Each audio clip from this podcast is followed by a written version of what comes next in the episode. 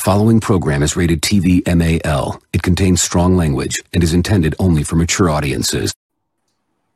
That is right, ladies and gentlemen. It is TVMA, and welcome everyone to the top five picks here of the week here on Circle Debate, ladies and gentlemen. This is the host, TVS One I've been seeing here with my other host, mi familia, the greatest faction of all time, fellow Four Horsemen.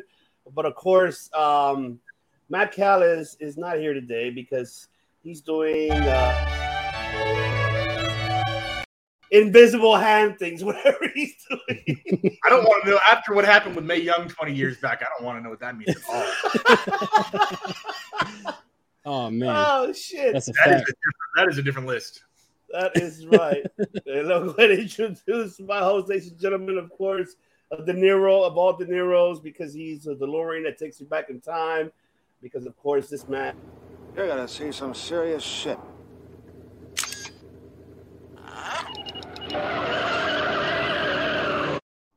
That's right. You'll see that on Monday, ladies and gentlemen. Yes, Mike De Niro. What's good, everybody? Hope everyone's having a good Friday. And of course, the man, the host with the most. because he's, he's a direct that coast to coast. He's the one directing you everywhere, anywhere, ladies and gentlemen, because especially listening and watching this.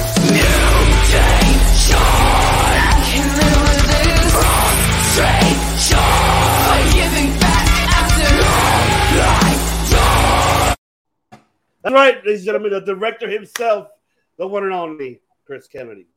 Got my carrying cross glasses on. I've been little homage to the next, let's, let's little homage to the next champion and new. Very excited for what's going on in the world of Raw, but that is not what this show is about tonight. We are talking about the top five cage matches of all time. And me and Ivan had a little sideboard a couple days ago when we decided to do this list. This is strictly, and I don't know if De Niro was in on this, top five actual cage matches, not elimination chambers, not Hell in a Cells, no roof, escape the cage rules. That's how I built my list. You guys mm. can do whatever you want. I have maybe one that doesn't fit that criteria. So maybe I wasn't in on the conversation. You're new here. You're new here. I forgive you. All right, I'll, I'll get the pass. Thank you. oh man, looks like this. We got the of course, the wheel of picks. Let's see who's gonna go first. Give their picks. Oh, let's, let's, let's go ahead and spin that wheel. Let's see who goes first. Big money, big money. I what the first. fuck, hey. man? I'm, I'm always that's bullshit. It's always like it's the last couple weeks in a row. yeah. oh God, let me remove my name before I forget. Jesus. you gotta go twice. Oh, bullshit. Jesus Christ. Hold on. Let me just remove it. Okay. Damn.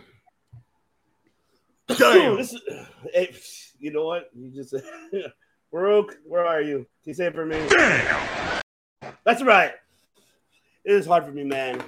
But yes, we're here to do our top five. How you know the director said it cage matches only, no Hell in the Cells, and none of that.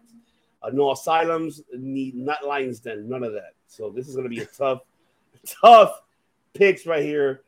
Uh, all right, let me start off with my number five.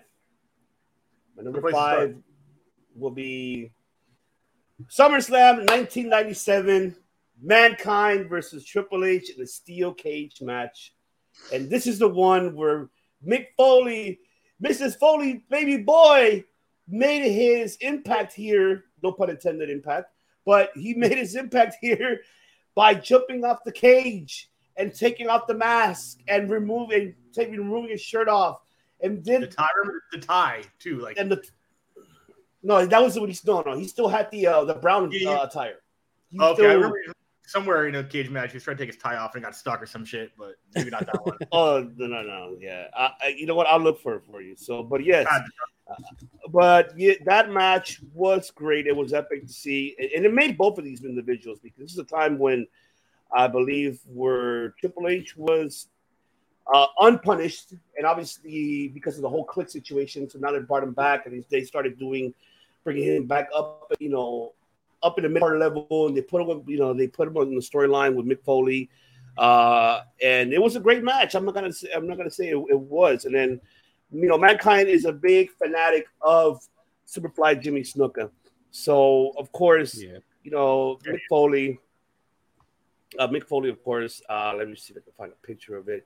But this uh, this match was great. I really enjoyed it. It wasn't bad. It was actually it made Mick Foley for the first time, and not only that, we were now. This I think this is the first time we see him with him taking off that mask for the first time. So I I mean, believe so. Yeah. yes, this was the first time that they he took off his mask. So um kudos to him and that match was great. Then let me see. This is oh there's a picture. This is the one I wanted to show you guys. Let's see. Let me put it right here. Found it. This is where he was on top of the cage. He took it off. He's like, fuck it, I'm gonna jump it. And that's when he took off. he fucking did it. Oh my god. You know he was supposed to have a dude love like painted on tattoo under there, but because of the sweat during the matchup, it wiped off. So when he ripped the shirt, it was supposed to have a dude love heart, and it was supposed to be his character change. because his old footage, if you go back and watch like Beyond the Mat when they showed Mick Foley when he was doing Dude Love when he was like 16, he would jump Yeah. off his house like that. Onto Yeah. mattresses, yeah. Yeah, I remember that. Oh, re- okay. I I don't remember that. Really? Okay. I think he said like in one of those like one man shows, like this was supposed to be the moment where he reveals dude love. So he rips the shirt. It's supposed to be a heart on it, but you just see like a red blotch there because by the time like after the match, all the sweat, like it was like the paint just like ran. Yeah. Oh man, yes, indeed. Now my number four will be TNA Lockdown 2010, Kurt Angle versus Ken Anderson. I'm gonna say why I chose this one because this their feud was so epic at that time, and this is when Kurt Angle he grabbed the keys of the cage and he just fucking he had the opportunity to escape and leave the cage but he decided to fucking stay and beat the living shit out of Ken Anderson. Um, that I, I remember that clearly because they, you know, and sh- sh- kudos to and shout out to Ken Anderson for a great performance. But man, just seeing that right there, you see, you know, Ken Anderson. Oh yeah, he was getting his ass whooped for. Kurt Angle was like really killing him. Like, let's see, uh, I'm trying to find another picture. Uh, where Kurt Angle was really destroying him. But man, like, oh, I can tell you that that match, if you have not seen it, go back to TNA Lockdown 2010. That was a great storytelling match. I can tell you that because it, you know, we this is the first time we see the angle with that ruthless aggression. And yes, Anderson is busted open. Yes, he was. Oh, yeah. They, no bueno. But that's my number four. My number three. Oh man. Hold on, let me pull the picture because I think this is the one that you guys are gonna be like, you son of a bitch. Uh, hold on. I wanna, hold on. Hold on. I will yeah, look for that picture. Come on, give me that picture. Hurry, hurry, hurry. Um, let's see. Damn you, damn you, damn you. Oh, yes. I found it. All right. My number three, February 14th, 1998. Oh, nice. Yes, I put 94. 98. That is right. St. Valentine's Day Massacre. Vincent Kennedy McMahon versus Stone Cold Steve Austin. And this is the debut match. where Paul White made his debut. And if we all remember that, but we all remember this, of course, McMahon flying off, landing on the edge of the table, and man, his tailbone broke. That's when he broke his tailbone. And he still went out through Yeah. the whole match. I was like, fuck, how the hell can you still go through the whole match? But man, this was fantastic. I, I've been just seeing that. Oh my god! But oh, and this is I remember this clearly when I was like kind of a teen. I was a teenager. Like um, I remember I was in junior high. No, actually, I won uh, one freshman year. Actually, no, yeah, high school. So uh, this one I do for sure remember because uh, I was shitting bricks because Austin. I thought Austin lost the fucking match. Remember when he got thrown up the cage, and I thought he lost the match. I'm like, oh no, he's gonna lose his WrestleMania match. This was for WrestleMania 15, and then, no, and, and no, he ended up winning. Even he looked at the ref. He's like, "What? You ra- I won? Like he thought he lost. And I remember that shit. And oh, Austin was just living. Oh man, that was I enjoyed it. It was fucking awesome, man. That was you know, people don't people people don't really give Vince McMahon enough credit for taking risks himself. Like he he never asked anybody to do anything he wouldn't do himself, and this match really proved that. Yeah, I Oh, remember yeah. that bump was super clean. Like obviously he was checking his landing, but he, I mean, he landed perfectly flush. He had to like 180 rotate to go parallel to the table. It was pretty clean. What's up, Jake Jacko? I don't know. Jacko Robinson, welcome to the show. It was I good. think that was his name. See, this is right. Look, this is the one right here. oh man, even Austin was like, "What? I, I won? I don't even remember this shit." oh, man, that was awesome. That was good shit. That was really- Such good shit. It was good shit. I'll tell you that. It was. I enjoyed it. Those that was the best. 1998 was probably one of the best times of all time for me as a you know pro wrestling fan. I don't, I don't think there was a second. There wasn't a closer second than Attitude Era. 98 se- Attitude Era, literally from January WrestleMania to WrestleMania, um, 14 Yeah. 15. I agree. Yeah. In both Yeah. companies too. Yeah, Yeah. That was week in Monday Night Wars. You started to see the shift tilt. You know, you saw it go from NWO to DX. In my opinion, those are the two. Like that's really what did it. Austin. Mm hmm wrong word. on the- okay. All right. 20. We'll see. We'll see. Future teller. Future teller right here. We'll see. My number two, SummerSlam 1994, Bret Mm. the Hitman Hart versus Owen Hart, brother versus brother. This was a technical, technical match, and seeing these two guys, their rivalry was one of the best, I think, for me uh, during that year, during that time from WrestleMania, like heading into WrestleMania 10, like right after nine. And then after that, we see Owen Hart making his debut with Koko B. Ware, and then later on joined Bret, and then that's when we see the whole shebang. Then him turning on Bret. So I mean, but this man, I can tell you that this match was incredible. I uh, if people have not seen it, I highly recommend for you guys to go back and see it because Hell it- yeah. for me it was a banger of a match. Uh, a lot of technical and especially that suplex, man, superplex off the top rope. Oh, I really enjoyed it. See, see what do you say? The Rock. man- Oh, I like that. I mean, that's that's kind of cool. I'm predicting the Rock wins Ro- Ro- Royal Rumble 2023. That's a I good don't hate that. prediction. I don't hate that. Fights Roman Reigns at WrestleMania 39. That'd be fucking sick, dude. Yeah. in, in Hollywood, where The Rock, you know, is yeah, a little sideboard, but I don't hate that at all. No, no, no. Nah, I definitely do want to see that match happen eventually. Yeah, Rock would carry that match for sure. You see, Oh, what a yeah, real yeah. yeah. You see Oh, a real man. wrestler when the guy's not doing 15 orange punches in a row. Uh huh. Man, yes. This once again, go look at this match because this match was incredible right here, man.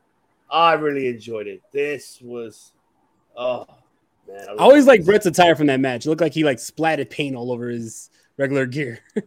Oh, that's for yeah. I and me too. I loved it too. Oh, it's the cage. What's going on, Dan? It's a cage. It's good, Dan. breeding. He, I think he, yeah, he was. He was. Let me see, John. One more time. No, no. Nope. I don't- Nah, Yeah, that, that one I'll pass on. I'll don't pass. Give us what we want. Don't we don't want that. oh man, numero uno. I don't. I might get shit on this, but I'm. I don't know what your number one is. If that was your number two, your number one better be good, buddy. Hey, R- Ron. Oh, was right. 2000 Okay, not mad. Not mad. not mad. Kurt Oh, Angle man. versus Chris Benoit on the episode of Raw, June 11, 2001. When uh, when Kurt, come on, Kurt Angle, the moonsault off of there, Benoit, the flying headbutt off of there. Insane. Man, you want to talk about technical? That's why I put them at two to one because you had the past of the technical wrestlers to the future at that at that year, that era of Kurt Angle and Benoit. I mean, shit. I mean, why the hell not? Why would you not want to put that as your number one? I I really enjoyed it. Um, and I'm speaking about professional wrestling of Benoit's, not what he did. So, which is another topic, but yeah it shouldn't be discussed. But yes, that match was insane. I'm trying to see if there's a picture of Angle doing the moonsault, but there is a picture of Benoit doing the headbutt. Benoit. Benoit. Benoit, Benoit, Benoit doing the headbutt, and let's see, uh, Put it right Now, there. The risk that they took in that matchup was insane, for sure. Yeah. Look, And that was on Raw Gee. too. That was even a pay per view that, that was a big deal right there. Was that, that was free? That was free TV. for sure. oh yeah. man, hell yeah!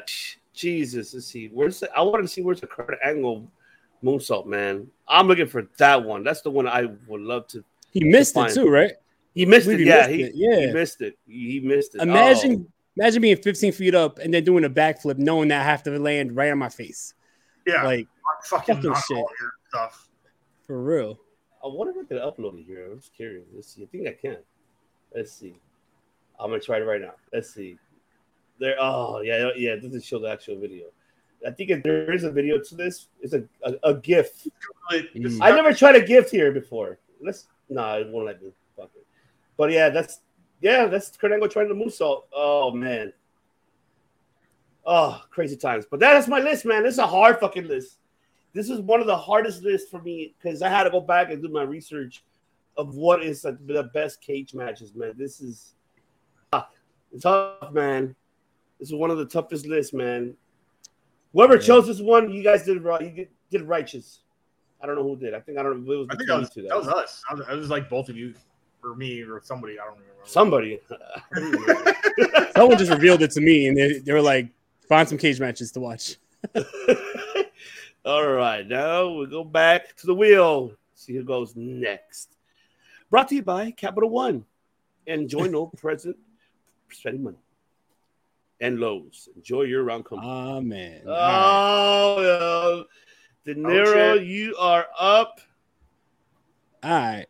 Well, like I said before, this is going to be a list of my favorite cage matches and not probably the best cage matches, even though there's going to be a few repeats from what Ivan just said.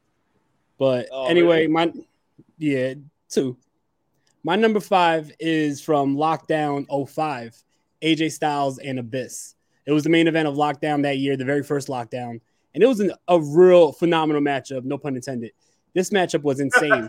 uh, Abyss is coming down, and AJ Styles starts out the match by doing a flip dive outside of the cage, like through the cage door, which was insane. They were battling all over the impact zone before they even got into the cage. And then from there, the match was just on, and it was brutal as hell. We had thumbtacks. AJ Styles did an amazing dive from the top of the cage. Uh, Styles clash onto Abyss. Now, if you think about it, Styles is a smaller guy. That doesn't make sense. Yeah, and he did a Styles clash on a 350 pound, six eight monster. That doesn't. I, I have to watch that. That I don't physically see how that. He he he wasn't able to get the legs through. He picked him up and then just dropped him. It was insane. So, Insane. yeah, okay. But definitely an amazing matchup and a matchup that led to uh AJ Styles winning and then going on and becoming the NWA champion from uh beating Jeff Jarrett the next month. But definitely a phenomenal matchup and one of the more underrated matches in TNA history. My number four, this is the one where I said that it might not fit the criteria that you guys said about having like a traditional cage match. It is from uh, Death Before Dishonor, Ring of Honor 2006. It is Team Ring of Honor versus Team CZW, Cage of Death. This was an absolute war. You and a who's who in the indie world. Like I have it written down here on who was on both teams. For CZW, you had Chris Hero, Claudio Castagnoli, Eddie Kingston, Nate Webb, and the Necro Butcher versus Oh, Ace Steel, BG, BJ Whitmer, Bryan Danielson, Homicide, Samoa Joe. Like, how could you get more like intense than that? Like, you have insane names in this match. It was pretty much a death match. A cage surrounded the ring. You had weapons everywhere. Homicide came out with fucking forks, and everyone was just stabbing each other. It was one of the more brutal matches in Ring of Honor's history, and the matchup was significant because there was a year-long war between CZW and Ring of Honor and it was like who was going to be that Philadelphia promotion that was able to run shows in ECW arena after ECW like went away. And they were both like always taking shots at each other. You had the deathmatch company taking shots at the pure wrestling company, and then they go to war. And it was absolutely insane. Like, if you haven't seen that matchup, it's about like an hour and a half. That's how long the match is. Go check that matchup out. Still one of my favorite Ring of Honor matches of all time. Is that it? Uh, That's, that's his whole list. that's my. See you guys. No, no, no. The, the, the, the event. no, that, that that wasn't it. Um, Oh, fuck. that, that was from like the later years. those later years. Okay, was it Yeah. on? Was it on Combat Zone or was it in Ring of Honor Arena? It was a Ring of Honor. Ring of Honor, Death Before Dishonor. what year was this? 2006. Let me see if I can Yeah. it. I'm curious to know. Yeah, Tell oh, you guys, like, check that match out if you haven't seen it. Insane. how was that cage? Was that cage? Oh wait, this I, I It was see a yellow cage. that surrounded the whole ringside. Oh, okay, looks like I found it, but I don't. I can't find the opponents. Let me see. Let me show you the opponents. I found. I found the cage. Yeah, show, show the cage though, because it was very unique. It wasn't like any other cage match I've ever seen before. This is a fucking huge cage, though. Hold on, but yeah, let's see. This is a fucking huge cage. Let's see. Uh, is, is that yeah, there we go. There we go. Fuck! That match was insane. I gotta look back. At, I gotta see that. That Yeah, I, I think I think it's free on YouTube. If I'm not mistaken, the last time I saw it, it was on YouTube, the whole matchup in its, in its entirety. Like I'll send it to you guys. Definitely check out that matchup because, especially for that time, like having Joe Danielson, Chris Hero, Claudio, Homicide, uh, Adam Pearce, Eddie Kingston, all in one matchup and all just going to war. It was insane. Oh, my I number have to see three. My number three is the Kurt Angle Chris Benoit matchup from Raw. For everything you just said, it was absolutely insane. Free TV, we saw a classic. Uh, both men just taking risks, diving off the top of the cage. Kurt Angle missing the uh, the moonsault, which I believe he said he got his first concussion from that because like he had whiplash and hit his head on the mat from the moonsault. And then I can only imagine that Chris Benoit had a concussion from that too, doing a fucking diving headbutt from the top of a cage. Nonetheless, like this matchup was absolutely insane. I'm not gonna go into the full details. You just did that. And then my number two is Bret Hart versus Owen Hart, SummerSlam 94. So there was the two that you mentioned. I put the Bret Hart and Owen Hart matchup over the Kurt Angle Chris Benoit matchup for what Dan said in the comments about the family being ringside and Owen Hart like berating the family the whole time. And then in that matchup is when we had Jim the Anvil Neidhart try to jump the cage, and then you had all the family members jumping the guardrail trying to get into the cage to save Bret at the end of the matchup. And that family drama, I think, puts that matchup just a notch over the Kurt Angle Chris Benoit matchup, in my opinion. It was just awesome to see a technical masterpiece inside of the cage because then you also had like your brutal spots, like you said, the superplex from the top of the cage, and then you had the family drama. It just was like the perfect story being told in that matchup. So I definitely put that as my number two. My number one may not be the best cage match of all time, but it's my personal favorite cage match of all time. TNA Turning Point 2004 tag match, Triple X versus America's Most Wanted. Of course. Absolute classic I knew it. Knew it. Classic, What? classic, classic. Elix Skipper walking the top will live on forever as one of the greatest moments in TNA Impact history, right? And then on top of that, it was um, it was a bloodbath, amazing matchup. And then also the stipulation was the losing team can never team up again, so there was that added drama to it. And it was one of the early, I believe that was only the second time we've seen the six as a steel too, and that was the first time we saw it on pay per view.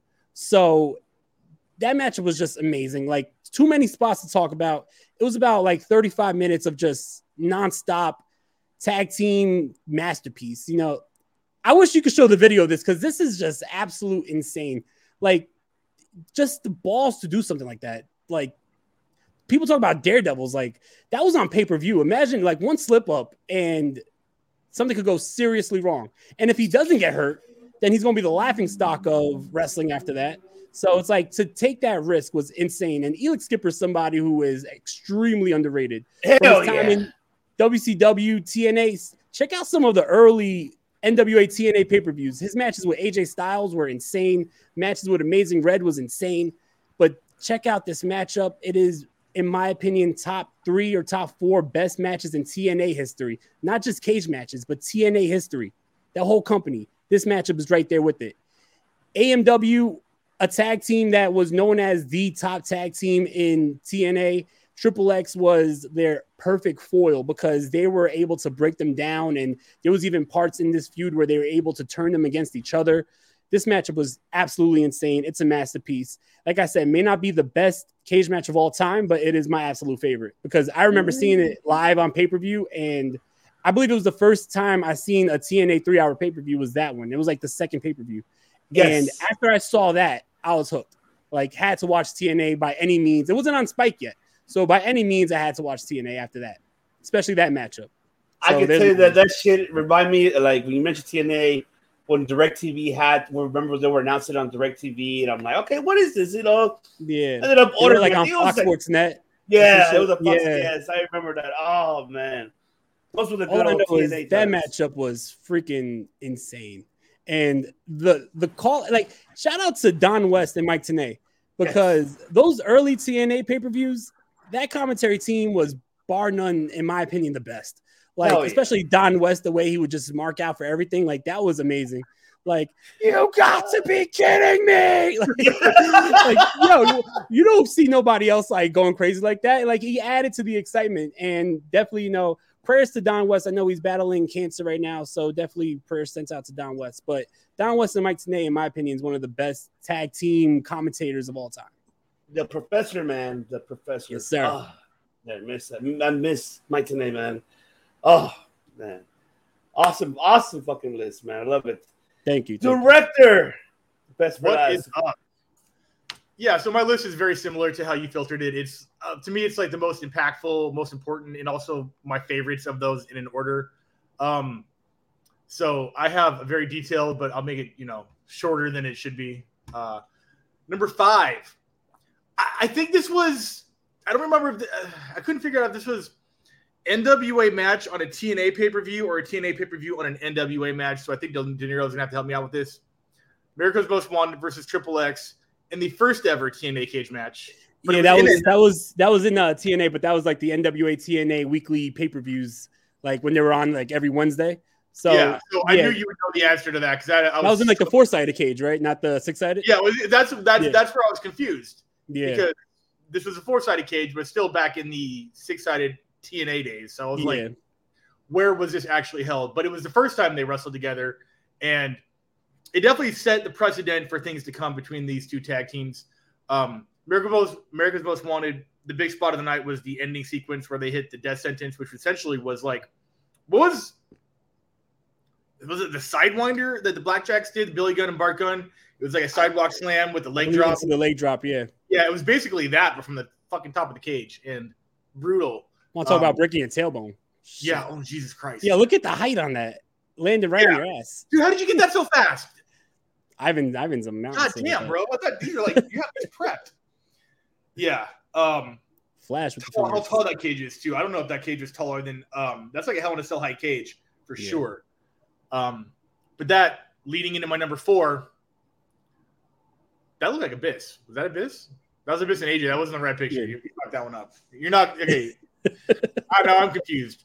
But my number four came a year later. It was number one on DeLorean's list. It was Turning Point 2004. America's Most Wanted versus Triple X in the rematch in the six sided cage. Not only did Elix Skipper hit that highlight reel forever, running across the cage, top rope Rana, but he also, I think, took a bump from the top, or at least the middle of the top to the outside at some point during that match. I think. I think that was the It- first one when uh, he fell outside of the cage and he was Yeah, trying to get like- back. Yeah, I believe that was the four sided one. Like rolled into like the stairs and the cage, the, the barricade. Yeah.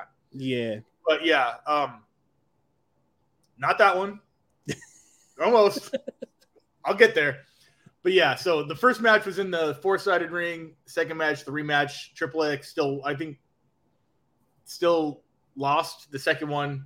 I don't know if there was ever a third match. You can probably confirm or deny, but both of those, number five and number four, some of the best cage matches, high spots for galore. That's it was. I mean, you could say technical, but it was definitely technical off the top of that cage for sure. that's a fact.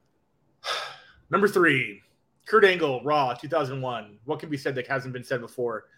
I don't remember the storyline per se where Austin fit in the sequence, but I don't even know if he needed to be included in that besides just Austin being on television, who he came in at the end and kind of interfered for really after the match was over. So I can't really say anything you guys didn't say. Free TV, one of the greatest cage matches of all time. Those guys can wrestle their asses off. And who knew? Knowing what Kurt Angle was able to do in every cage match he's ever been is a highlight reel. This Olympic freaking gold medal wrestler became one of the best cage match wrestlers of all time. Wild, wild story just in in that character going from Olympic wrestler to moonsaults off a 30 foot cage or you know 13 feet. I don't really know. It looks huge. Number two, a throwback. One of the first cage matches of all time. Bob Backlund, Jimmy Snuka, Madison Square Garden, 1982 for the heavyweight title. WWF at the time. Backlund is one of the best wrestlers of all time. He was just. He said Backlund and who? Jimmy Snuka. Oh, forgot about that match. The legendary one. Yeah. Backlund, one of the best champions of all time. I think also on the list of like longest reigning champions of all time. Yeah. Snuka, the first high flyer of all time. I'm going to go ahead and say that. Um, he missed. Snuka missed the Superfly off the top of the cage, uh, and Backlund was able to escape to. I think that was and new. I have to double check. But legendary, and the fact that that match is I'm 38, 41 years old, something like that. Go back and watch that, and you'll be as entertained as you were probably for the Angle Benoit match, um, in my opinion, which puts it at number two because they were doing it before anyone else. And that to me matters. Who was first to do it definitely is a huge statement for sure. That looks like, uh, yeah, that's the right match. Yeah. Yeah, it is. It is. Yeah, yeah, I believe you. My number one, because of the story, because of the climate, because kayfabe was still real to me. Damn it! In 1994, people thought that the family was breaking up, and it was Bret Hart, Owen Hart, SummerSlam '94. This is back before people didn't have any idea. They had no idea it was fake. This is before the steroid trials, where Vince had to admit it. Mhm. Owen putting the sharpshooter on Bret, yelling, "I'm going to break his leg," knocking the family off the cage. Jim Neidhart, British Bulldog, the superplex. Um, this is one of the first real brother versus brother matches that I can remember. I don't think the Von Erichs ever had something like this. Yeah. Obviously, Kane and Taker wasn't for another like five years. So, um, There was Yeah. people crying in that crowd. Like if you remember that matchup, they showed like women crying in the crowd, yeah, thinking that this is like a family just being destroyed in front of their very eyes. Stu Hart looking as excited as always. yeah, this is this is the iconic penultimate cage match. It was the the blue cage, which I loved that thing. That thing looked like it hurt when you got thrown into it. Oh hell yeah! The fencing, the fencing cage that we know now, like the Hell in a Cell cage that they still use for cage matches, that is definitely much more forgiving than those straight up prison bars they were using in the 90s. That thing looked like it hurt. And you had to escape the cage over it in this one. I don't know, even know if this one had the door. Um, No, which one? This the blue one, or you talking about the, the, the new one no, now? the blue one. I don't think the blue one had the door to walk Yeah, in, did it, it? it- yeah, it had the door lock, but it, it, Okay. it- yeah, yeah, it did. But you could Yeah, it was- escape through the door, not just over. Yeah, I believe so because No. I remember there was a, there was a, a a sequence where Owen was going for the door and Bret kept on pulling him back, and then Bret went for the door. Owen pulled him back, and they did that That's like right. a There couple were like times. 20, 20 escape attempts. You're right. Yeah, yeah. If you want to watch the greatest cage match of all time, it's not violent. It's not the most technical. It's not the most spotty, but it is the most emotional cage match of all time. And that's Right why it's You see right there. Yeah. All right. I was I was yeah, I was 10 literally when this came out. So yeah. man. Wow. You know, like I, I mentioned it last week when we were talking about bringing up this topic for this week. Those the blue bars was not just like a lot more violent, but I feel like it was so much more like cosmetically pleasing for us to watch at home because easy to see too. yeah, it was much easier to see. I was mentioning that like the camera can't go into the like the chain link fence, so like you would have to see through the chain link fence to see the cage match. Where here they could fit the camera through the bars, so you could see within the ring. And like I remember being there live for a blue bars cage match, and I was there live for a regular cage match. And even there live, I gotta say, it was a lot funner to watch when it was the blue bars because it's easier for the fans to see as well. Right. Yeah, definitely. That's my Mm. list. I don't really have we, we didn't have any honorable mentions. Um I don't know if it's there's fucking hard. It's fucking Yeah. hard to find them. I'd be fucking brutal coming up with just five standard ones, and uh, not a lot. There was a couple crossover matches: the Turning Point 2004, the Angle, the Owen Hart match.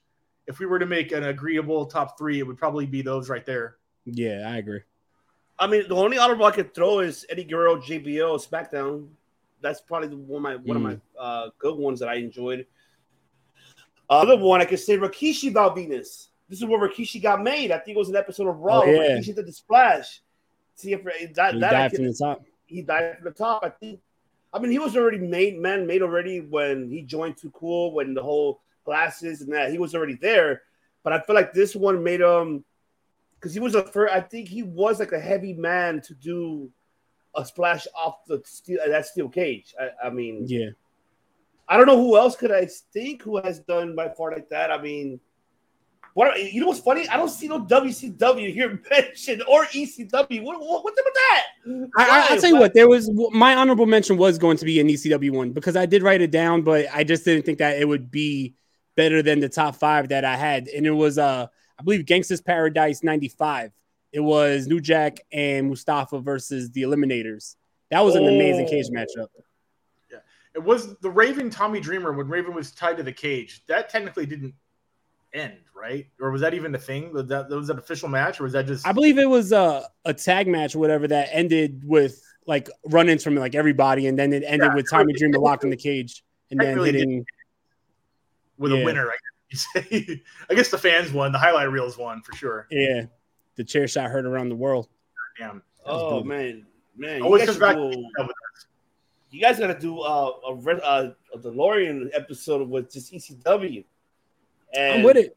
I yeah, cover the I cover ECW every Wednesday. Every Wednesday we go back in time, watch hardcore TV. So I am with it. Absolutely. You guys, yeah, hell yeah, that's what you guys gotta do.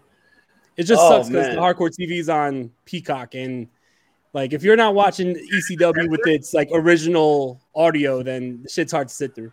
All that yeah, dope I, I audio. Can't I can't imagine listening with bleeps. Yeah. they they bleep even though they give it a rated MA, right? And they have a warning, oh, this is for mature audience beforehand. They still bleep out everything. They still blur a lot. Blur all, the, all the Francine thong, thong shots. Yep. Damn. Oh my god. the four the four corners pile driver with their ass in the anyways. Everybody got to see. Boom. Yeah. Man, before we ended, I know today's Friday, ladies and gentlemen, so I know this is off the topic, but just very brief of what we saw on SmackDown, of course. It's in within Spoiler one alert. week. Huh? Spoiler alert. This happened like 10 minutes ago. So. Within one week, we already saw, of course. Now Karrion Kross is back on SmackDown. Paul Levesque is doing such wonders right now with next within these past six days, you could say, or say a week, you could give it now. But it's just the beginning. We're not hold your horses. Don't go too crazy. Don't go. Don't go. I would not love yet. to be in the room when he makes them calls. When he's like, "Hey, uh, Dakota, yeah, no, yeah, come on back. No, we got you." Yeah, I know we fucked up, but hey, Karrion, did you uh, you want that title? Yeah, come through on Friday. like, I'm sure those conversations are short and sweet. I promise. Yeah. And well, what else do you guys expect though? What is what else do you guys expect? What's the key? What's the missing pieces that is still missing for these returns that we're seeing? Naomi and, and, Sasha. That's the last. I mean, that's one of the biggest missing pieces that we're waiting for, and I think he's already got that deal done. It's just timing. I think he's fucking not fucking with us, but I think he's definitely gonna like string us along a little bit because here we are talking about it and it hasn't happened yet. I think that yeah. uh, I think there might be potentially a fourth in the uh, the Bayley group, and then uh, Naomi and Sasha finish off the new horsewomen with Bianca and Bex. Oh. I, I mean, I could also see how they could come back. They announced tonight that the tag team women's tournament that they've been talking about for months is actually going to take place starting this Monday on Raw. So I could see like a whole tournament playing out and then having like the winners come out, they win the the tag titles, and then have Sasha and Naomi come back and be like, "We never lost those belts. Those belts are ours." And then have like a few. Well, technically, they may never lost those belts, but uh, it, I mean, was pretty iconic. Too bad one one is knocked up. One is knocked up. Yeah, congratulations. Congratulations. But uh, that Shawn Spears' is perfect ten yeah, the job. Nice. I just realized I haven't seen him for a while in uh, AEW either. I, I literally yeah. just realized he's not in. Well, MJF's also kind of been missing too. We're not missing. I think they're definitely going to do something badass with him soon. So that yeah, all kind of ties together. Yeah, there's a lot of things he can do. Uh, I don't know how many rights he's going to correct that quickly, or he's even interested in. The Karrion Kross thing is definitely a big one. I think he's already erased the memory of that one Raw debut. Um, yes, thank God. Yeah. Hopefully, no busted up gladiator gear with the mask or whatever the hell. I don't, like I don't know what else I don't know what else he has in his in his back pocket, but I'm excited. I'm gonna be watching. I'm watching. I'm gonna watch SmackDown pretty much right now.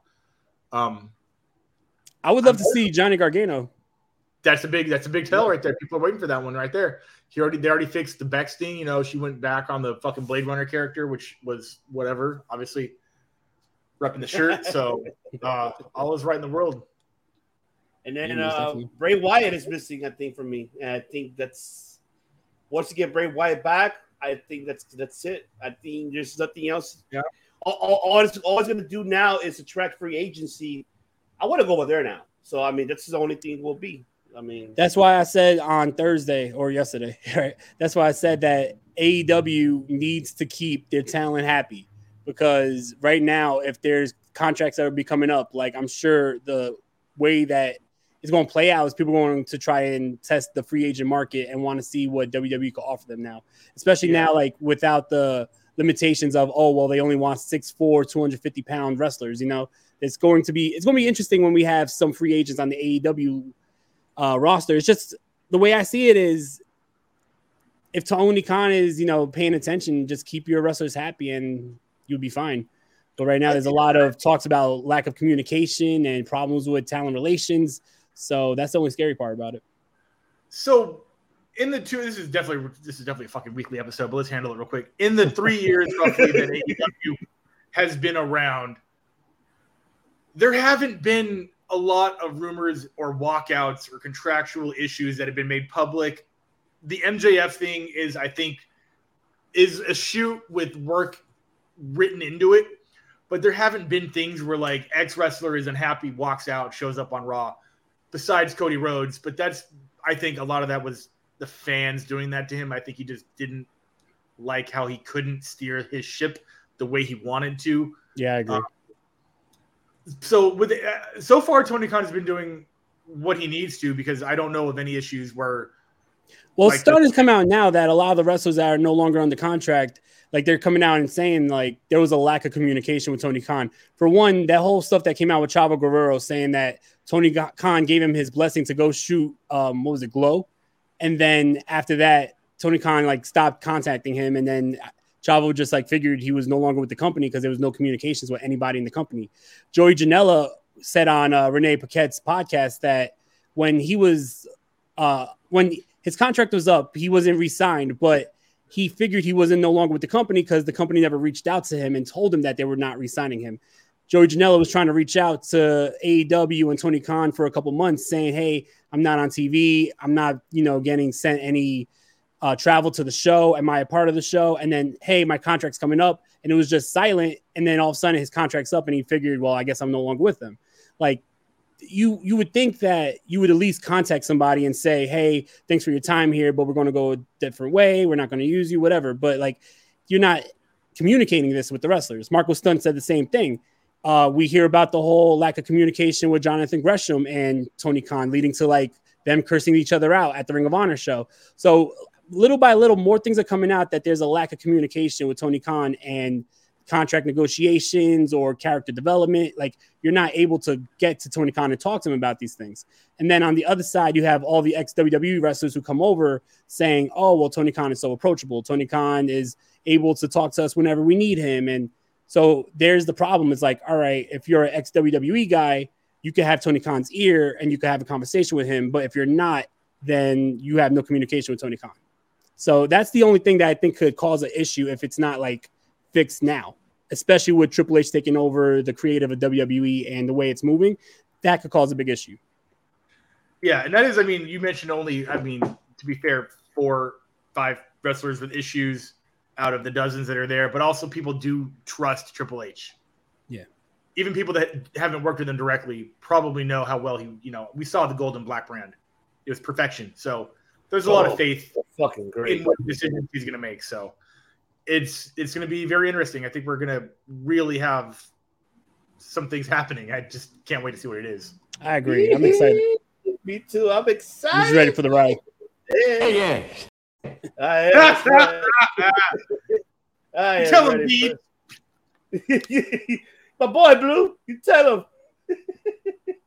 All right, gentlemen, that does it here for our, our top five picks of the week. But we'll be back next week with another one since we're talking about you know the man himself, Paul Levesque, we will be doing our top five Triple H moments for next week. Oh, everything oh, yeah. overall. It doesn't have to be in, in the ring, outside of the ring, everything what he's done throughout his career, in and out in the business, yeah. in hmm. the world of professional wrestling, and moments, everything overall of Triple H. And we got to thank this man. You know, he's done a lot for us, the fans, and what he's doing now, what he's going to take, you know, WWE to the next level coming up within the next 20 years plus. I mean, Triple H is not that old, but you know, he's but he will be there for 20 plus years and so that's for sure. And also yeah. another uh, announcement to make sure you guys go for our SoCal fans. Here you go at the Whiskey Go Go oh, September 4th. I will be there because I will be there supporting my brother. You were the last time we last time we played the whiskey. You were there.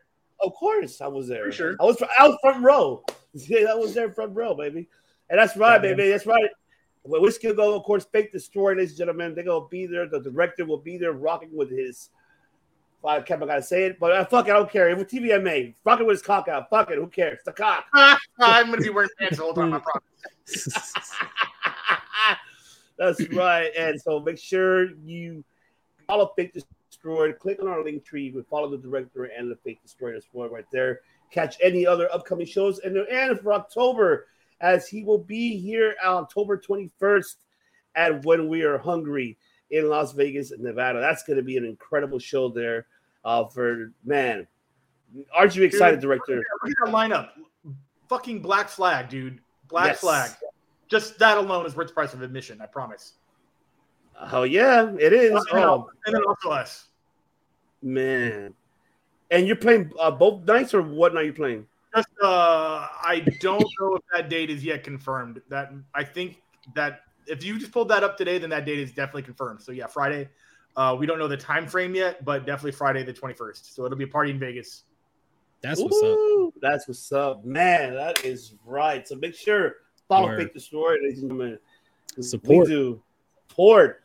And you see, I mean, De Niro, man, he's rocking out, you know, listening to Fake Story. Even us too, right here. See?